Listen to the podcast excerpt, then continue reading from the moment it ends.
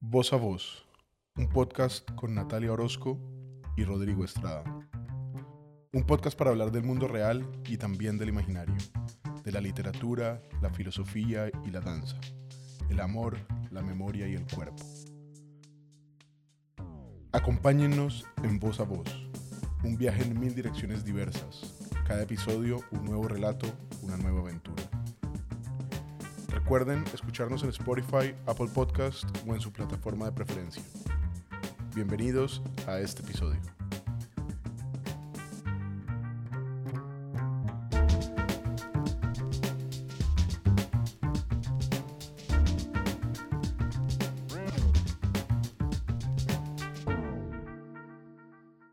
Bienvenidas, bienvenidos a este nuevo episodio de Voz a Voz.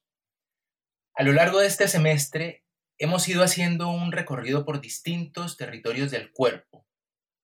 Le hemos dado tránsito a la especulación sobre esos diversos lugares que nos componen y en estas especulaciones hemos hecho no pocos hallazgos. Hicimos emerger algunas metáforas y encontramos importantes significados de cada territorio. Por supuesto, cada metáfora o cada interpretación ha sido posible por el encuentro con nuestros invitados, por la posibilidad de entretejer con ellos la poética de estos lugares. Hoy no vamos a hacer un ejercicio distinto. Hoy vamos a darle paso a las voces eh, de dos muy buenos amigos de este podcast, amigos nuestros también, por supuesto. Eh, y de seguro sobre el final de esta reunión también estaremos recogiendo una buena colección de imágenes y de ideas, vaya uno a saber, para crear un nuevo poema, una nueva canción o una nueva coreografía. Lo que tendremos de particular hoy es que estaremos abordando un territorio que inevitablemente ya habíamos visitado en las sesiones anteriores, casi que en todos los episodios realizados. Cuando hablamos de los pies estaba presente, cuando hablamos de las manos también lo estaba, y de seguro también cuando divagamos sobre los homóplatos.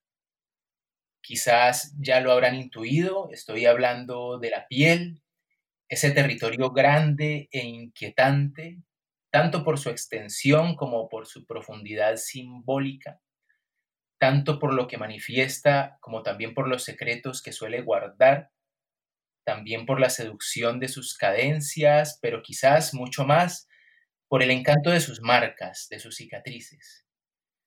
La piel viene a ser uno de esos parajes eh, muy frecuentados por la poesía. Es también una medida del tiempo, es también una escritura, es un rasgo de las estirpes, es un paisaje de misterios, etcétera, etcétera.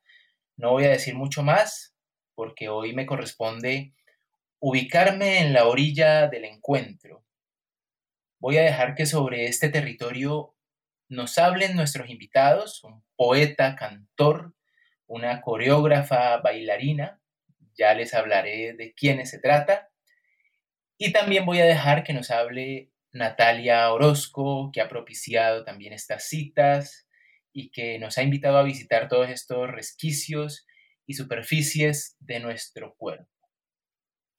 Hola Natalia, eh, llegamos a la piel, el lugar extendido y visible, el lugar de los accidentes, de los orificios, de los rasgos, del contacto físico y de la presencia. Y digo de la presencia por su estrecha relación con muchos otros de los territorios del cuerpo. Eh, Nata, ¿habías percibido vos esa presencia cuando habíamos hablado de los pies, de las manos, de la cabeza, de los homóplatos? ¿Cómo lo percibís vos, Nata? Hola, Rodri. Eh, buenos días, buenas tardes, buenas noches a todas y todos los que nos están escuchando. Eh, muy feliz de tener a los y a Alay, al invitado de hoy. Eh, ante tu pregunta, Rodri, o tu comentario, pues sí, es muy bello concluir hoy esta primera temporada con la piel, porque es un territorio o es el territorio del cuerpo, ¿no? Es un, es la superficie y es la superficie que nos permite sobre todo cuando he pensado en ella eh, para este encuentro he pensado sobre todo en la potencia conectiva de este, de este territorio y en ese sentido creo que ha sido una presencia que ha estado de manera mm, implícita, pero yo creo que también muy explícita en los diferentes encuentros que tuvimos alrededor de los primeros territorios del, del cuerpo que convocamos en esta temporada. Claramente creo que cuando hablamos de los pies, de los pulmones, de la cabeza, de los omoplatos, de las manos, eh, tuvimos que pasar por esta superficie. Esta superficie ha sido como la que nos ha permitido, yo creo, también ser como esta superficie no solamente conectiva, sino también de fabulación, la que nos ha permitido eh, acercar las palabras al cuerpo y el cuerpo a las palabras. Entonces, creo que sí ha estado muy presente. Pues bueno, vamos a ver entonces eh, qué podemos encontrar hoy en la piel, qué nos va a sugerir, qué rutas eh, nos va a, a, permitir. Eh, como les decía entonces, tenemos un par de invitados muy especiales que de seguro ya han transitado este territorio en sus propias creaciones en, sus poéticas. Y bueno, bienvenidos entonces, bienvenidas a este nuevo episodio de Voz a Voz.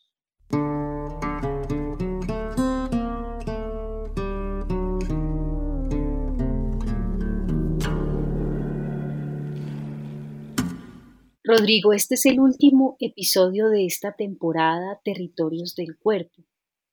Quiero fabular que es el último de una primera para dejar abierta la posibilidad de un nuevo comienzo, pues este encuentro nos ha dejado convocar a través de las voces de nuestras invitadas e invitados el misterio que es un cuerpo, misterio que no es exclusivo de los cuerpos humanos, sino algo que compartimos con todos los seres vivos, y por lo tanto este misterio puede seguir labrando caminos múltiples que le sigan dando vueltas y potencias a nuestras conversaciones alrededor del secreto que es un cuerpo. Un filósofo escribió luego de recibir a un intruso el corazón de otro en su cuerpo, que el cuerpo no guarda nada, se guarda como secreto. Por eso, dice él, el cuerpo muere y se lleva su secreto a la tumba apenas si nos quedan algunos indicios de su pasaje. Nancy se refiere al cuerpo humano, pero también seguramente su enunciación se expande hacia los cuerpos vivos, que llevan a la muerte los indicios de su pasaje, porque en vida y en su piel los van escribiendo. Me han regalado cuatro frijoles mexicanos a principios de este año, y luego de unos meses de dejarlos allí sin atención, Hace como unos cinco meses he puesto uno en algodón con algo de agua. Y días después, al ver sus primeras germinaciones, he puesto otro. Hasta hoy el misterio me despierta todos los días. La planta del frijol me dice qué hacer, me da indicios. No sé cómo lo hace o cómo lo hacemos, pero me indica cosas. Es como si su piel me hablara. Entonces me ha dicho que la matera ya estaba pequeña luego que quería estar acompañada de otras plantas, luego que la pusiera más cerca, o mejor, pegada a la ventana, después que le pusiera algo de los orines disueltos que les he estado poniendo a las astromelias. Y cada vez me va indicando por dónde ir poniendo la cuerda donde ella se cuelga, y este ha sido mi último asombro. Cuando la voy acomodando en la cuerda para que se despliegue lo que necesita, no ha pasado un minuto y ella con su piel un tanto peluda ya está enredada en la cuerda. La imagen del frijol no ha pasado desapercibida en ese precioso espacio del bailar, pues en diferentes contextos la inquietud que nos mueve es cómo tocar al otro, cómo enredarnos en nuestra piel sin agarrarnos, sin usar el pulgar oponible para tomar al otro asegurando su tenencia, cómo enredarnos con la mano más bien entreabierta, con una mano que experimente la cualidad del pie, esta que Jairo Lastre compartió en el episodio de pies, con una mano que pueda adaptarse a las superficies que toca y dejarse orientar por lo que este tocar le indica. Tocar es ya y siempre ser tocada. El frijol, su modo de enredarse, me hace pensar en esa indiscernible relación. Toco y ya soy tocada. Nos ha sucedido como bichos humanos que nos hemos formado en una civilización que ha construido muchos sistemas de adaptabilidad para tocar y no ser tocados, sistemas que nos hicieron creer que solo los humanos teníamos piel, que solo nosotros humanos podíamos tocar, que solo nosotros podíamos sentir, que la profundidad era algo exclusivo de nuestra poesía. Y este nosotros no se constituyó para todos, pues para sostener la idea de tocar y no ser tocados, ha tenido que advenir la peligrosa idea del color, del racismo, para que la llamada civilización pueda justificar la barbarie de la esclavización que no cesa y de la colonización que hoy continúa subalternizando a los cuerpos negros, indígenas e inmigrantes. La piel es el confín donde se cuecen nuestras más profundas configuraciones éticas, es en la piel que lo incorporal toca a los cuerpos. La piel es lo más profundo, decía el poeta Paul Valéry. Es por los bordes, por las superficies que se configuran acontecimientos como la vida, la crueldad, el amor, el saber, el encuentro y la distancia. La piel es una revolución, a través de ella nuestra capacidad sinestésica de ver, escuchar, oler, gustar, se expande por la vía de tocar y ser tocadas, tocados. Su revolución hace parte de aquellos movimientos que ocurren por los bordes, por donde se desatan las fugas del erotismo, del amor, de la complicidad, de la política, de la ecología y de cierta filosofía que reconoce que lo vivo, vive en el límite de sí mismo, vive sobre su límite, dirá Gilbert Simondón. La vida vive en sus superficies, las corrientes de aire, la humedad, el calor, la arena, el amor, la confianza, el comienzo, lo seco, las cosquillitas, los rozamientos, la violencia, el desprecio, la indiferencia, el entusiasmo, la caricia, el beso, la memoria, el miedo, se sienten y las hacemos sentir por nuestros bordes, por la piel.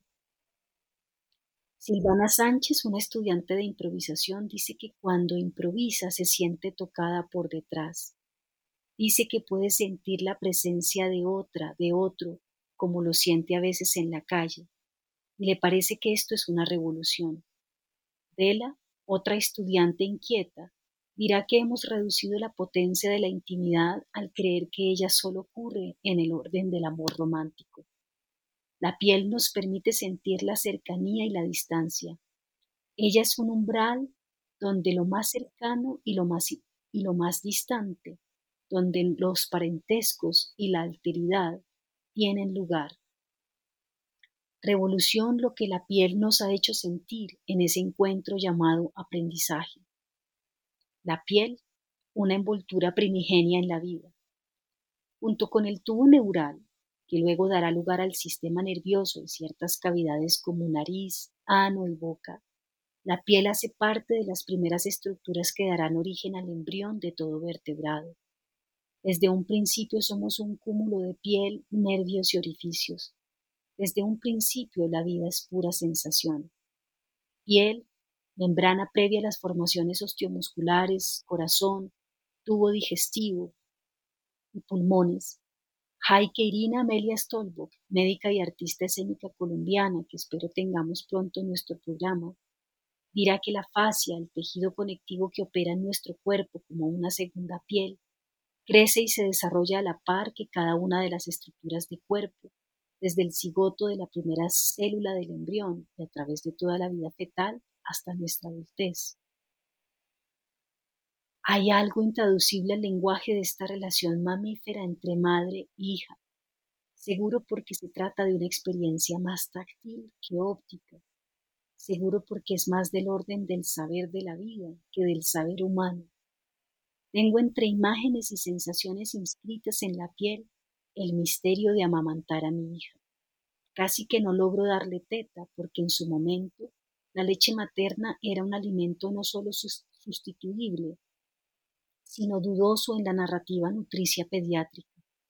Pero ya en otra ocasión decía cómo mi tía Isabel, enfermera, me indicó cómo masajear los senos para que la leche empezara a bajar.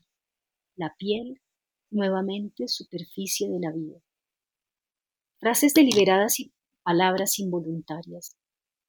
El performance siempre empieza por nuestra piel, y es el artista chicano Guillermo Gómez Peña.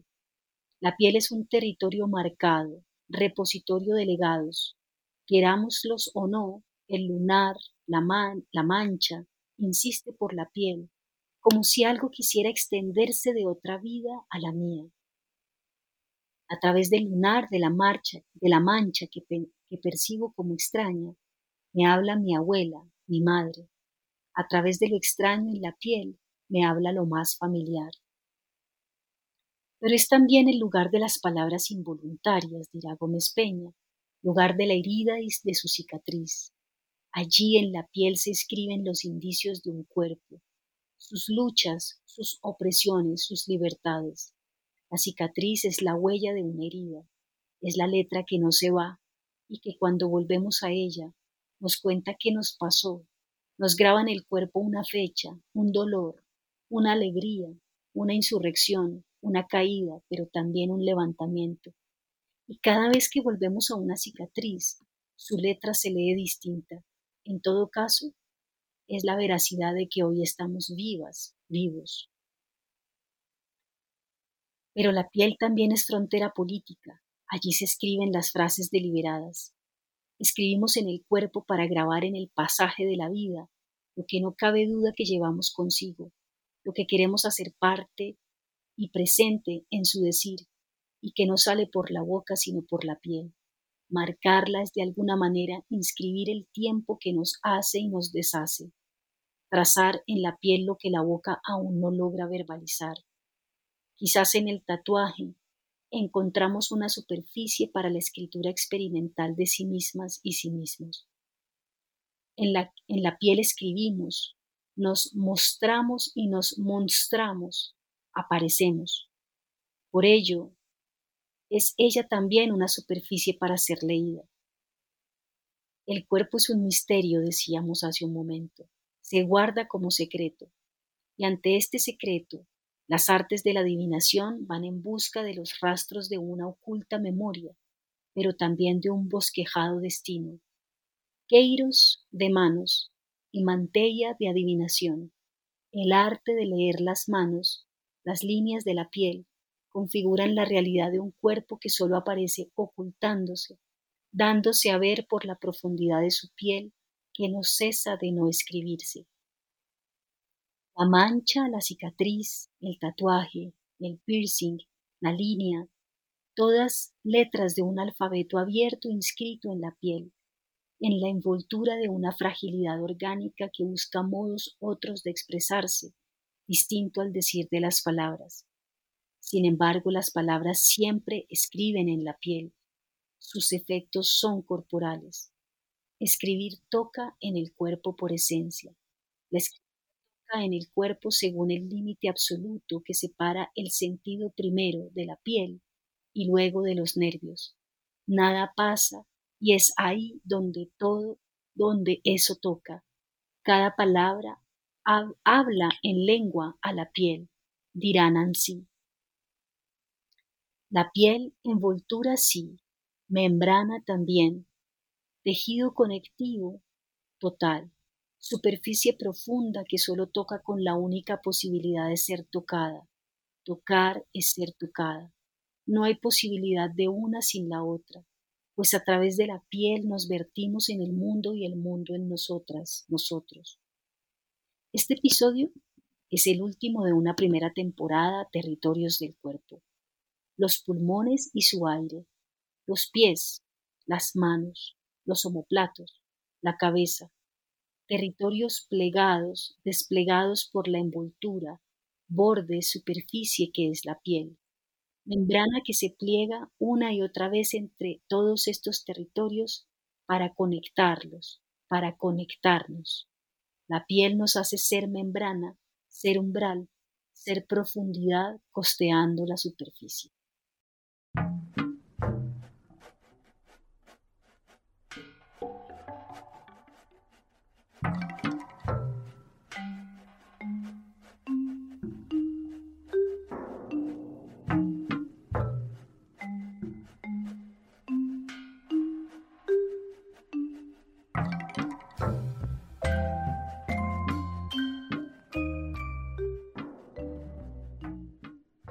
¿Cuántos significados eh, tiene la piel o cuántos significados de la piel nos sugiere Natalia?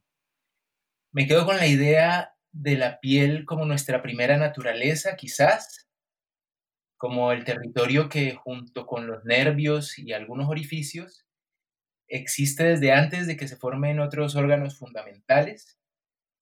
También la piel es ese canal que nos habla del pasado, decía Nata, que nos trae los mensajes de las generaciones que nos antecedieron y que manifiesta, pero como en secreto, con palabras involuntarias, como leía Nata, eh, nuestra propia historia.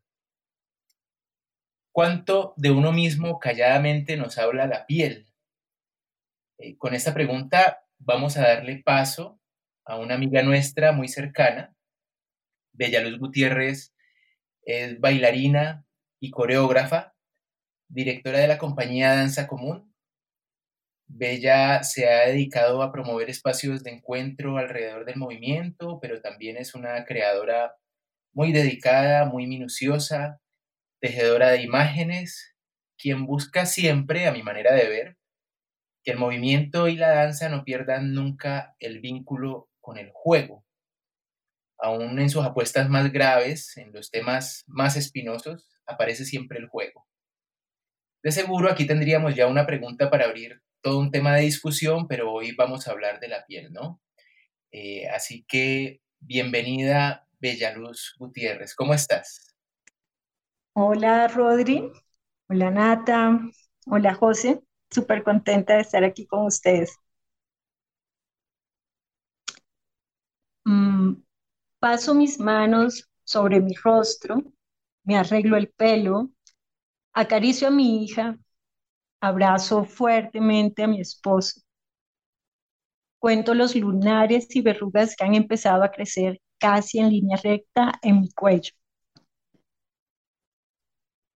Veo cuatro manchas cerca de mis ojos que me recuerdan a mi tía, a mi mamá y ahora a mi hermano. Abro mis manos y recuerdo que las líneas de mi mano izquierda, la más cercana al dedo pulgar, fue interpretada una vez por mis compañeras de escuela como señal de una larga vida, pero con una pequeña interrupción, un pequeño salto al vacío. Las líneas de la mano derecha dibujan una gran M de mamá aquellas amigas en ese momento lo interpretaron como señal de una gran protección. En el brazo derecho tengo dibujada una media luna que va de la muñeca al codo. Es la marca de un caldero caliente en donde hacíamos el arroz y por mi falta de experticia en asuntos de cocina, apoyé mi brazo sobre este sin imaginar nunca que estaría hirviendo. Otro día, recogiendo basura para quemarla en la cola del patio, pisé sin querer un plástico caliente con mi pie izquierdo. Un tiempo después, pisé un vidrio. Son las dos marcas que tengo sobre mi piel, más tres cicatrices, una pequeña en la frente, otra en la mejilla izquierda y otra en el bajo vientre. Esta soy yo, con una piel morena que se volvió blancuzca. Ahora mm, han aparecido también arrugas al lado de la boca, cerca de los ojos y en la frente. Los párpados caen, los abdominales cada día son más elásticos. El sol me pone roja y no morena. Cierro los ojos y me doy cuenta de que los años pasan, o más bien, siento que el tiempo pasa. Alargo mis brazos, mis manos se extienden y ahora intento tocar con ellas lo que no logro ver. Dejo de verme en el espejo, ahora siento los años, siento el calor que me falta y el frío que me sobra.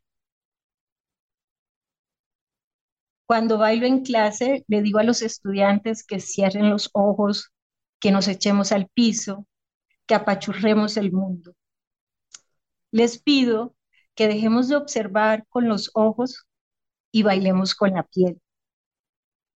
Ahora recorro formas y superficies, siento el aire, el peso, la temperatura del momento, la fricción de los cuerpos. Las formas son formas, pero también tiempo, peso, espacio, volúmenes, vibraciones. Despierto a mi hija todas las mañanas y le escribo mensajes en su cuerpo. Cosquilleos, golpes de tambores, caminatas de hormigas, lluvias que, se enredan en su pelo. Ella aún no sabe que son mensajes guardados en sus poros, en su espalda, en su cuello y en su pelo. A veces, cuando apoyo mis pies en el piso, encuentro allí en esa zona rugosa y dura el desequilibrio que quería controlar cuando caminaba sobre la espalda dolorida de mi mamá. Ahora me doy cuenta de que muchos, ahora me doy cuenta de que muchos encuentros y relaciones con la familia quedaron guardados en la piel, en el tacto, y allí se resolvieron y se fortalecieron. El abuelo desde muy pequeña me enseñó a dar la mano agarrando firme y con fuerza. El último adiós a la abuela Blanca fue en silencio, acostada a su lado, masajeándola, tocando sus músculos blanditos, acariciándola. También está mi papá con sus métodos de masaje extremo, en donde no quedaban cuerpos que lo aguantaran. También recuerdo los viajes que hacíamos en bus, casi asfixiada, del centro al norte de la ciudad, atravesando cuerpos, sintiéndome aplastada, sudorosa y zarandeada. También están los empujones en el recreo para llegar a la cafetería. Allí me sentía como una masa amorfa que tomaba forma por los zarandeos y roces de los otros cuerpos. Y es esto mismo que ahora busco en mi piel cuando bailo y cuando enseño. Sentir mi cuerpo como un encuentro de fuerzas, contrapesos, sensaciones, recuerdos, líneas, trazos, empujones, presiones, rasguños y caricias. Siento que mi piel se convierte en el territorio de las huellas, los trazos, las memorias, el lugar fronterizo entre el lugar que ocupo en el espacio y ese espacio que no ocupo, pero que siento en cada roce y en cada apoyo.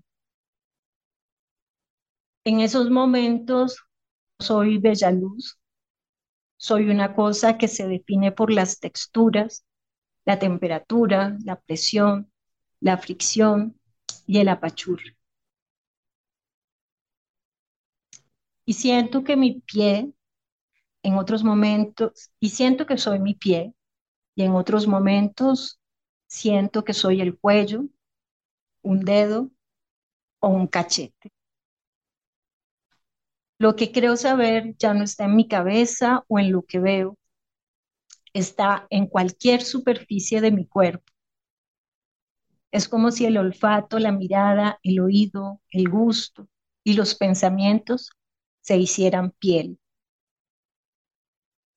Y creo que esos momentos se vuelven importantes para la vida. Permiten el tiempo de la pausa y la escucha de sí mismo y de lo que nos rodea y de lo que nos rodea permiten recibir, acoger en nosotros lo que está afuera, darnos un tiempo para sentir el mundo y quizás, si lo permitimos, darnos un tiempo para entregarnos y ofrecer algo de nosotros a las cosas, a los demás, a la tierrita, al agua, a las nubes. Quizás hace falta permitirnos tocar y dejarnos tocar por el mundo, darnos un poco más de tiempo a través de la piel. Hace falta regresar a casa, meternos debajo de la cama, sentir el frío del piso y la calma de la oscuridad.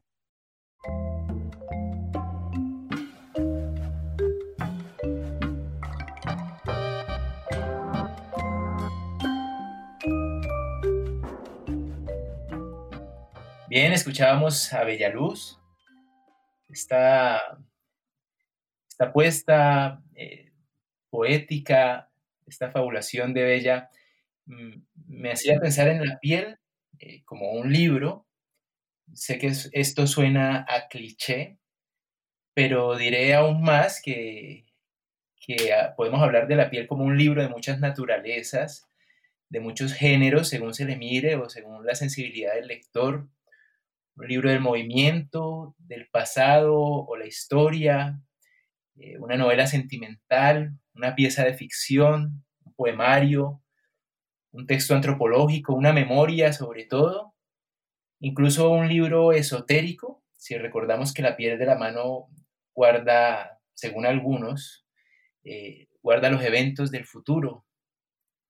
Eh, ahorita vamos a escuchar a otro amigo ya veremos qué, otras sugerencias puede hacernos sobre este posible libro. Nuestro siguiente invitado es José Manuel Díez o Duende Josele, si se quiere. Él es poeta y cantor. Es una especie de canal de espíritus remotos. Si entre quienes nos escuchan hay alguien que lo haya visto en escena, sabrá de qué estoy hablando. José tiene también una vocación muy especial y es la de juntar a la gente, crear tejidos de amistad. Y por otro lado es un motivador excepcional. Si vas a uno de sus recitales, probablemente termines en el escenario leyendo tus poemas o cantando una canción a su lado o bailando tu baile, lo que sea. Él te arrastra con su fuerza. Y bueno, hace que volvás a creer en las viejas ideas de la amistad y hasta del amor. Eh, las cosas que a veces se nos embolatan. Hola, querido duende, querido José, bienvenido. Bien hallado, Rodrigo. Qué alegría escucharos y compartir este rato de piel y de tanta sabiduría como estáis dando a entender que, que podemos, por lo menos en mi caso, aportar desde la experiencia poética o musical, pero desde luego ya con Natalia y con Bella Luz, llevo un ratito ya flotando y, inspirándome. Sí, sí, maravilla, maravilla esta piel que estáis trayéndome. Bueno, José, pues muchísimas gracias por estarnos acompañando. Eh, ahorita mismo estás por acá dándote una vuelta por Colombia, eh, presentándote en, muchos escenarios y, bueno, creo que, que, el público que tenés aquí en Colombia eh, va a poder ver esas otras manifestaciones en donde de seguro también aparece mucho la piel, porque creo que también es una, eh, eh, digamos, un territorio, por supuesto, presente en tu creación, en tu, reflexión, en tus ensoñaciones. Y bueno, ahorita queremos escucharte a ver qué, qué nos traes para hoy. Bueno, pues mira, Rodrigo, yo estaba dándole muchas vueltas a qué poder traer, porque yo en mi trabajo ya pues he trabajado el, el territorio de la piel, he tratado también siempre de llevar las metáforas de la piel a mi obra, ¿no? He hecho una pequeña introducción, un microensayo, digamos, que tiene puntos de conexión con lo que ya las compañeras han tratado, ¿no? El, el análisis general y artístico que ha hecho Nata creo que ha abarcado ya mucho sentido y muchas perspectivas necesarias de tratar. Y luego ya la mirada más íntima y más personal y más valiente también por lo, por lo que tiene de, exponerse que ha hecho Bella Luz, bueno, pues creo que es un poco el equilibrio entre esas dos miradas, ¿no? De, algo más genérico y más individual. Mm, empiezo agarrándome a la, a la frase que ya ha citado Natalia de Paul Valéry, el poeta francés, que dice que lo más profundo es la piel. Creo que es una afirmación que siempre me ha parecido que expresa claramente que todo lo importante pasa a través de este tejido, que además, como ya se ha dicho, es el más grande del cuerpo humano, y que desde su superficialidad logra canalizar lo más íntimo de nuestros pensamientos y sentimientos, la vasta gama de emociones y de preconceptos que subyacen del extremo del dolor al extremo del placer. La piel como defensa, como coraza del fruto que somos, la piel dura y experimentada de las manos trabajadoras, la sucia piel de la labor artesanal y agrícola, la piel y la alegría ecuménica de palparlo todo, de tentarlo todo, de medirlo todo, de sentirlo todo, de, saciarnos en todo. La piel de extrema delgadez y fragilidad de los párpados. Pero esa piel que sin embargo al cerrarla tenemos el poder de que nos hace que todo lo real por un instante desaparezca. La piel como medida de tiempo y unidad de lugar. Podemos saber de dónde viene y hacia dónde va alguien por su piel. La piel como memoria, que ya se ha dicho aquí, como testigo primero y Testimonio Último. La piel que habito, de Almodóvar, La piel, del novelista italiano Curcio Malaparte, La piel de manzana, de Joan Manuel Serrat, La piel del tambor, de Pérez Reverte, La piel como el límite de lo que somos, apariencia y hecho, puerta y enigma, la piel como extensión propia, como lugar del pálpito, del temblor, de la mancha, de la herida. La piel empírica, telúrica y material, continuamente renovada y rediviva, en equilibrio entre sus pasiones y sus miedos, entre sus placeres y sus odios, hogar del olor, del sabor, del tacto de otras pieles. Debe ser por eso que hay caricias que no olvidamos, que hay bocados y golpes y besos que no olvidamos. Debe ser por eso que todo comienza justo donde podríamos pensar que acabamos. Entonces, bueno, he estado repasando en mi propia obra Momentos de piel y en mi segundo disco libro que se tituló además casualmente Desnudos Integrales, creo que hay mucha piel, hay mucha piel porque hay una parte psicalíptica y una parte también romántica de, pues del deseo de, piel, ¿no? de, mí mismo, de, de, sentirme a través de lo que soy en cuerpo y a través también de llegar a las sensibilidades, a los sentimientos, a las emociones del oyente por lo más atávico, que es el temblor, que es a veces el, escalofrío. ¿no? Hay un pequeño texto en este disco libro que titulé Enigma de la piel.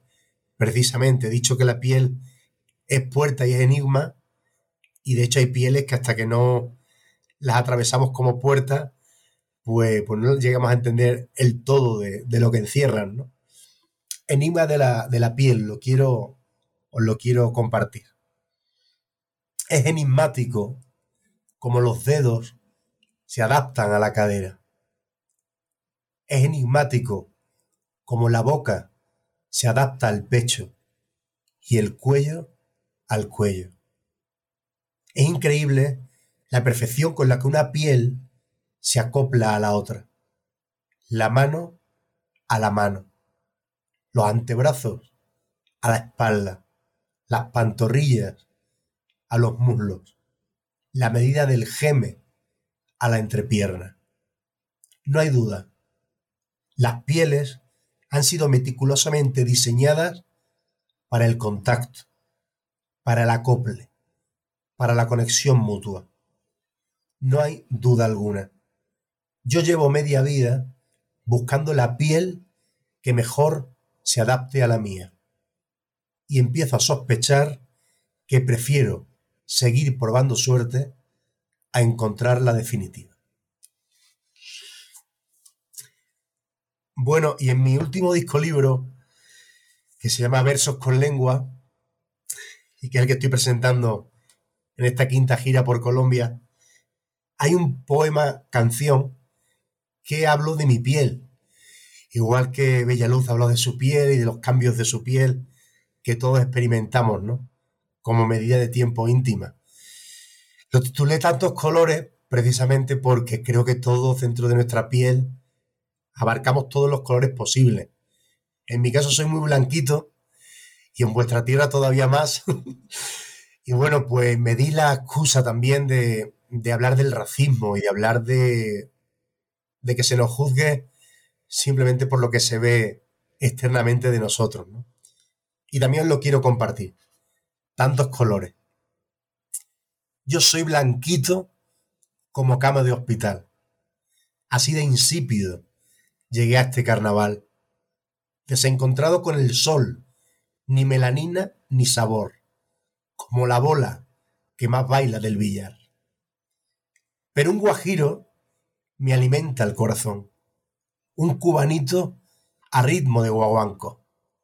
Y si me dan el soniquete de unas palmas a compás, sale mi vera jerezana de un abuelo cuya hermana se casó con un gitano de la plaza del Arenal.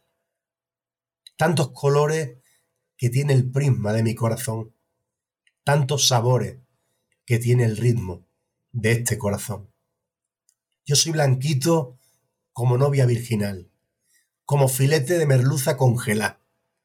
Tomo la luna en vez del sol, teta de monja sin rubor. El que no sale si le apuntan con el flash. Pero un mapuche me alimenta la raíz, los bronceados me sonrojan la nariz.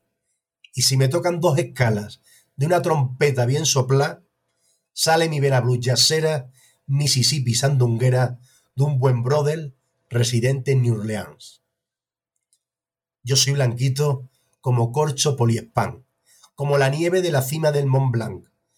No desentono en el amor, combino con cualquier color, como lavado eternamente con perlán. Pero un carioca me alimenta el corazao, un nigeriano como los del colacao. Y si un racista me señala por mi blanco tropical, aquí al pan pan y al vino al vino, blanco perfecto, trapo tendido, que yo soy como la bandera de la paz. Bueno, creo que es la primera, eh, el primer prejuicio que, que mostramos también a los demás, nuestra piel, ¿no? Y, y es importante que, que hagamos un llamamiento a, eso de unir colores y de unir sabores y de unir pieles, ¿no? Por lo menos en mi caso me siento a veces con esa deuda.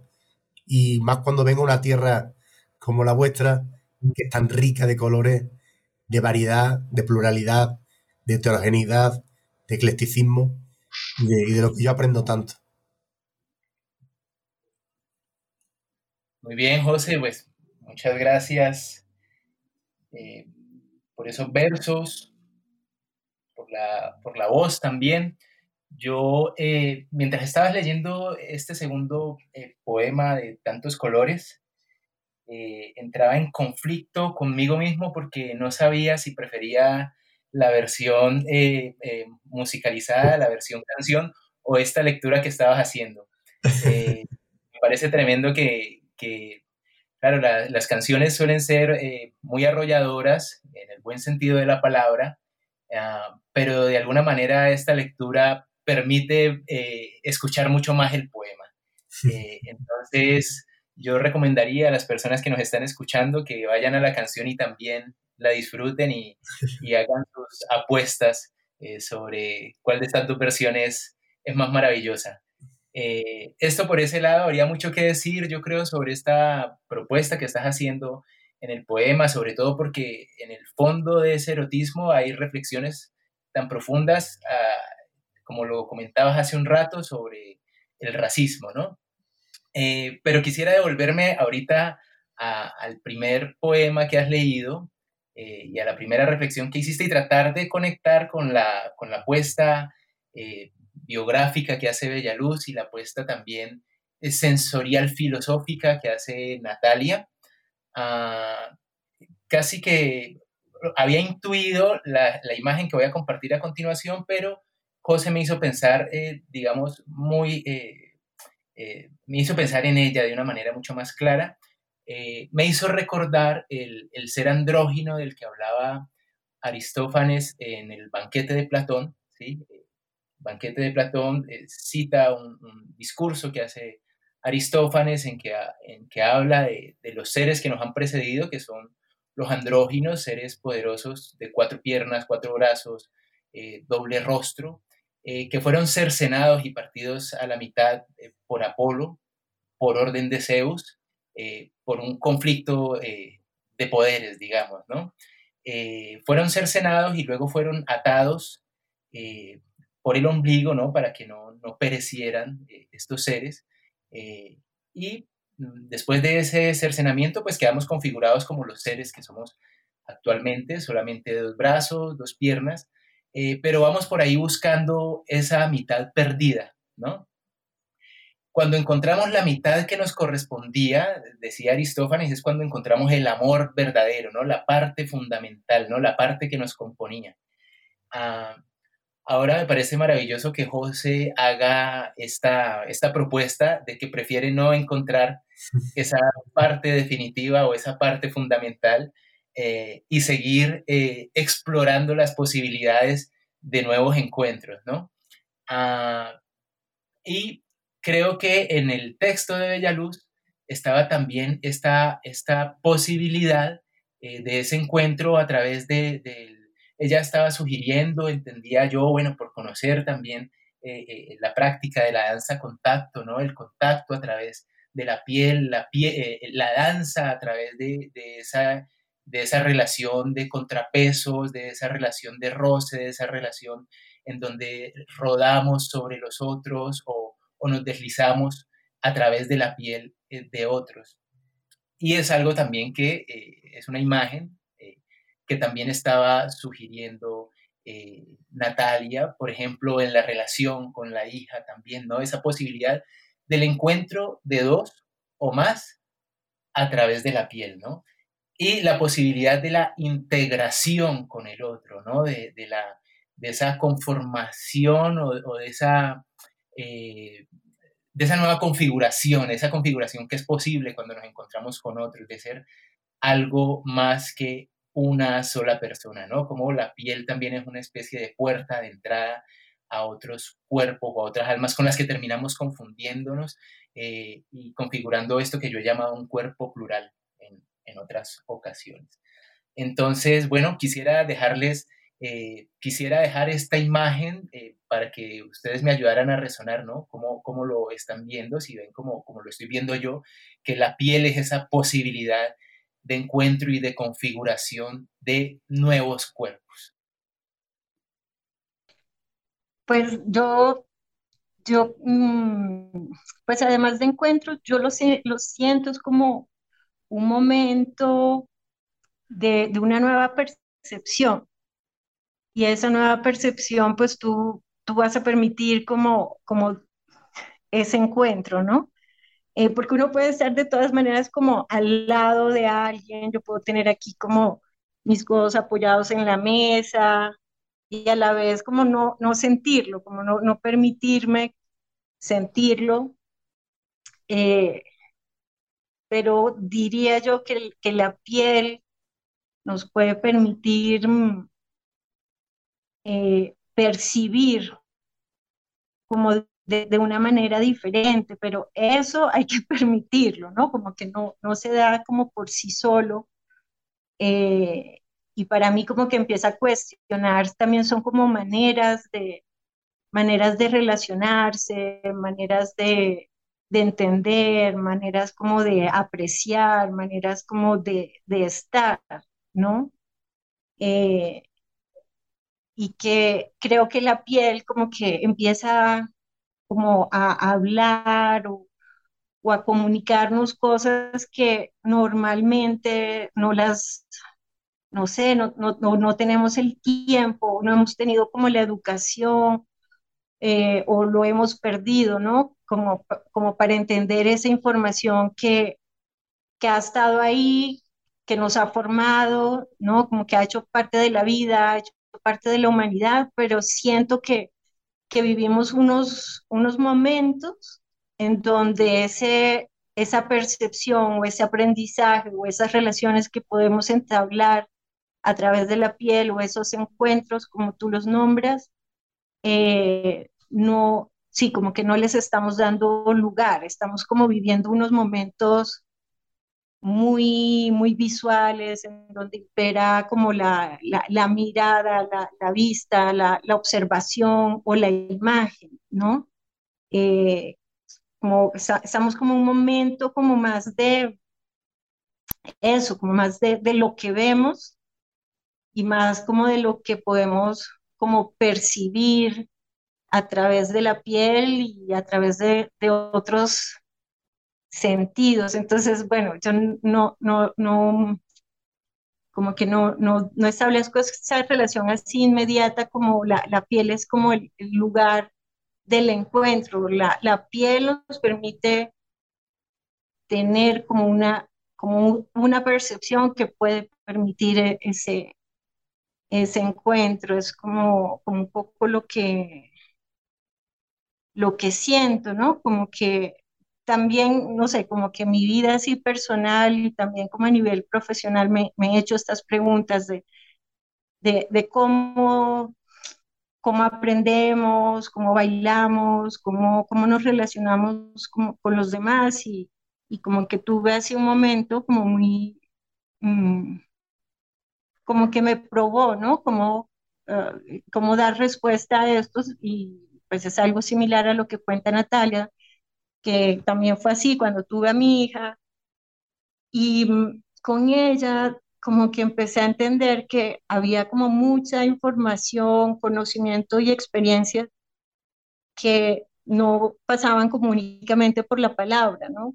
Y que, y que podían estar ahí como cargándola, como meciéndola, como teniéndola muy cerca, como dándole, dándole calor y que esos gestos como tan cotidianos como que tan pequeños también podían como también podían formarla a ella, pero después fui pensando esto va formando como nuestra cultura, ¿no? y como que ahí también entendí por qué, porque había culturas como que que cuando bailaban o que sentían el ritmo, eh, como que esa información llegaba o fue aprendida de otra manera, ¿no? Como por, ser cargados, por ser eh, llevados por su mamá o su papá mientras, mientras bailaban, pero no era una cosa que se veía, sino que se sentía como esos zarandeos, esos eh, balanceos, ¿no?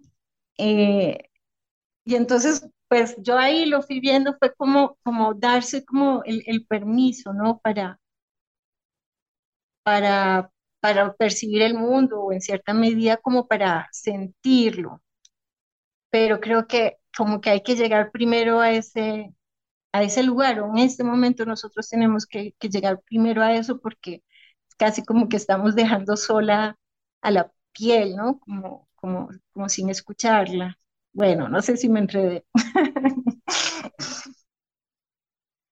Eh, no, ella, te hemos entendido perfectamente. Te seguimos y quisiera entonces transmitirle la pregunta a José. ¿Cómo logramos entonces eh, ese acercamiento? ¿Cómo logramos no dejar sola la piel, como lo estaba enunciando Bella? Pues la verdad, Rodríguez, yo no lo sé. yo intuyo, si quiero intuir, que acercarnos a la piel es acercarnos a nosotros mismos.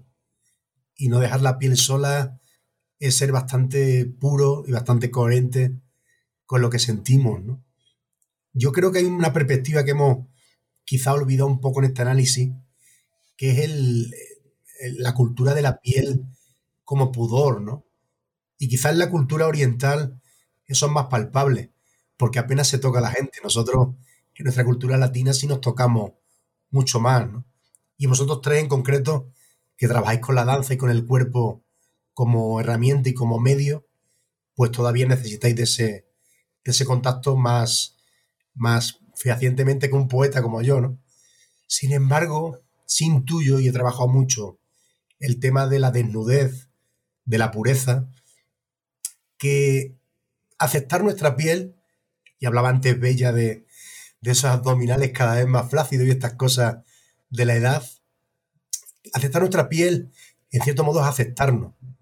Y de hecho, cuando nos quitamos máscaras, cuando nos quitamos roles, cuando nos quitamos en cierto modo miedos y vamos hacia nuestra propia piel, lo que estamos haciendo es ser sinceros con nosotros mismos y aceptar cierta eh, fealdad eh, común al propio proceso de envejecimiento también. Yo he escrito mucho sobre la, la desnudez concretamente y por eso titulé el disco Desnudos Integrales y escribí la canción Desnudos. Y tengo un poemita, que estoy acordándome ahora, que es una décima, que tengo varias décimas escritas a varias manos con otros amigos cantautores. Y hay una que se llama El Nudista, que la escribí con Jorge Dressler y que os lo voy a leer, que hablo justamente de, del nudismo también, de, de llegar a la expresión máxima de la piel de uno mismo. ¿no? Y es un poco graciosa, habla de, de ese envejecimiento común. Dice, yo gano mucho vestido de unos años a esta parte. Y hay veces que desnudarte es harto comprometido. Sin embargo, hemos nacido todos desnudos un día, sin más pudor ni alegría que mostrarnos piel y hueso. Tiene el nudista por eso más arte que valentía. Y creo que hay mucho de arte y de valentía en mostrarnos como somos, con nuestro trabajo, en nuestro caso son oficios creativos y artísticos, y con nuestros defectos, con nuestras esas manchas, esas heridas, esas cicatrices que también la vida ha dejado en la piel, claro. Sí, me haces pensar, José, en que de hecho esa desnudez eh, eh, antecede también el nacimiento. Me impresionaba mucho el comentario eh, que traía Natalia eh, sobre eh, la formación de la piel previa incluso a, muchos otros órganos fundamentales. Es decir, esa piel viene, es muy antigua en nosotros ah, e incluso también me hizo pensar en la inmortalidad que tenía la piel para ciertas culturas, ah, hablando concretamente de los egipcios, como trataban de mantener el cuerpo, pero lo mantenían sobre todo a través de la piel. Lo primero que hacían después de que, de que alguien fallecía y querían momificarlo era sacarle todo el relleno eh, y tratar de conservar como fuera posible esa, esa superficie que es entonces luego lo más profundo también, ¿no? Eh, esa superficie yendo a un, eh, sobreviviendo a, nuestra, a, la, fuga de, nuestro, de nuestra alma, digamos, ¿no? Eh, Natalia, eh, sobre esa desnudez, esa desnudez que nos, que, que menciona José, ¿no? Eh, que implica la, la, evidencia de la piel, ¿no? Que cuenta una historia que, que da cuenta del paso del tiempo y que luego para algunos incluso puede tener una relación con nuestra supervivencia más allá de este mundo, ¿no? Sí, claro, uy, es que, es que el tema de la piel es absolutamente, bueno, como, como mucho, como, como todo el cuerpo es totalmente inabarcable. Y, y a propósito de esa desnudez me hace, me, me quedo pensando en la piel, la piel como superficie, pero una superficie agujereada, como la piel es una superficie llena de agujeros, em, que, que me gusta pensar que como es una superficie llena de agujeros, la desnudez para mí tiene que ver justamente con esa posibilidad de contaminación del cuerpo y el mundo, em, donde, donde casi que no sabemos dónde terminamos y dónde comenzamos, donde el lugar del encuentro, como dice Bella, quizás tendrá que ver no tanto con, con que las cosas no están allí, sino con un cambio de percepción, con una posibilidad de, de, reconocer que somos agujeros, que somos agujeros y que somos mundo, como que esa, ese borde no es una frontera, Em, que vestimos y que encubrimos, sino más bien es, una, es un lugar de múltiples eh, tránsitos, transacciones, eh, contaminaciones, eh, aprendizajes y sobre todo desaprendizajes. Yo, yo estaba pensando ahorita que, claro, quizás em, cuando mencionaba en, el comentario primero que quizás hemos tenido una, una civilización que nos ha enseñado a tocar y no ser tocados. Eh, creo, que, creo que, como decía Bella, em, cómo, cómo desaprendemos eso, cómo desaprender y, construirnos en un estar con otras, otros, no solamente humanos, sino por eso lo extendía como a lo vivo.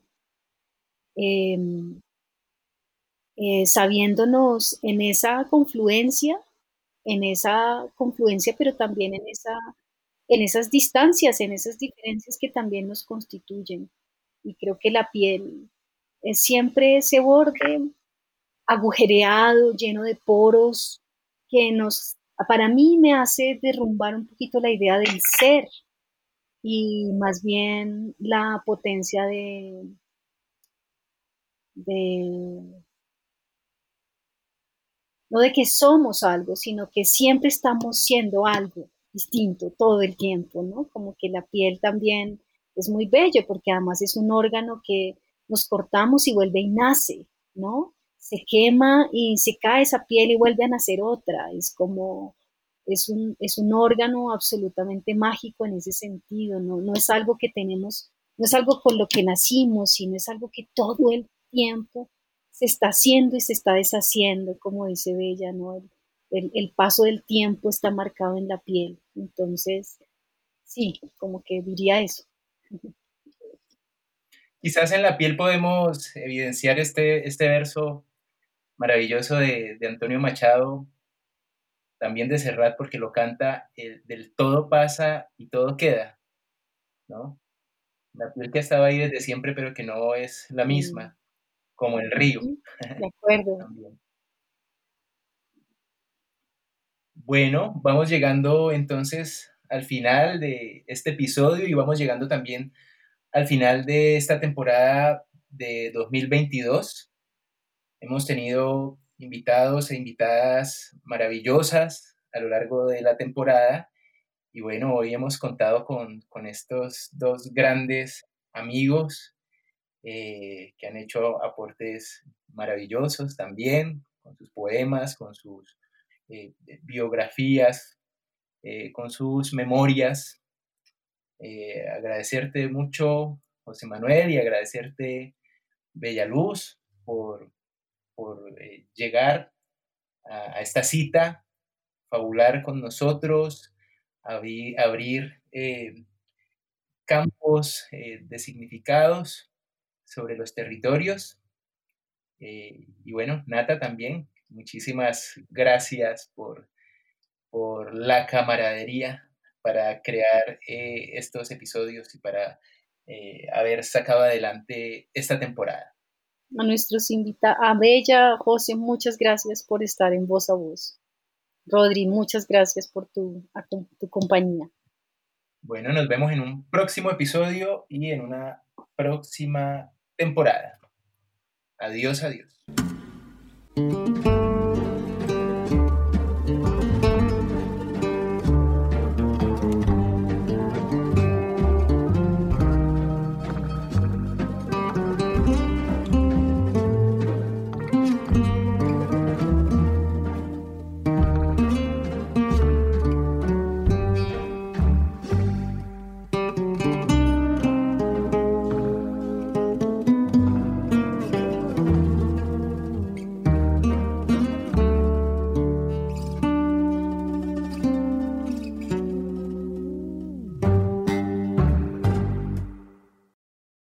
Programa Distrital de Estímulos para la Cultura 2022.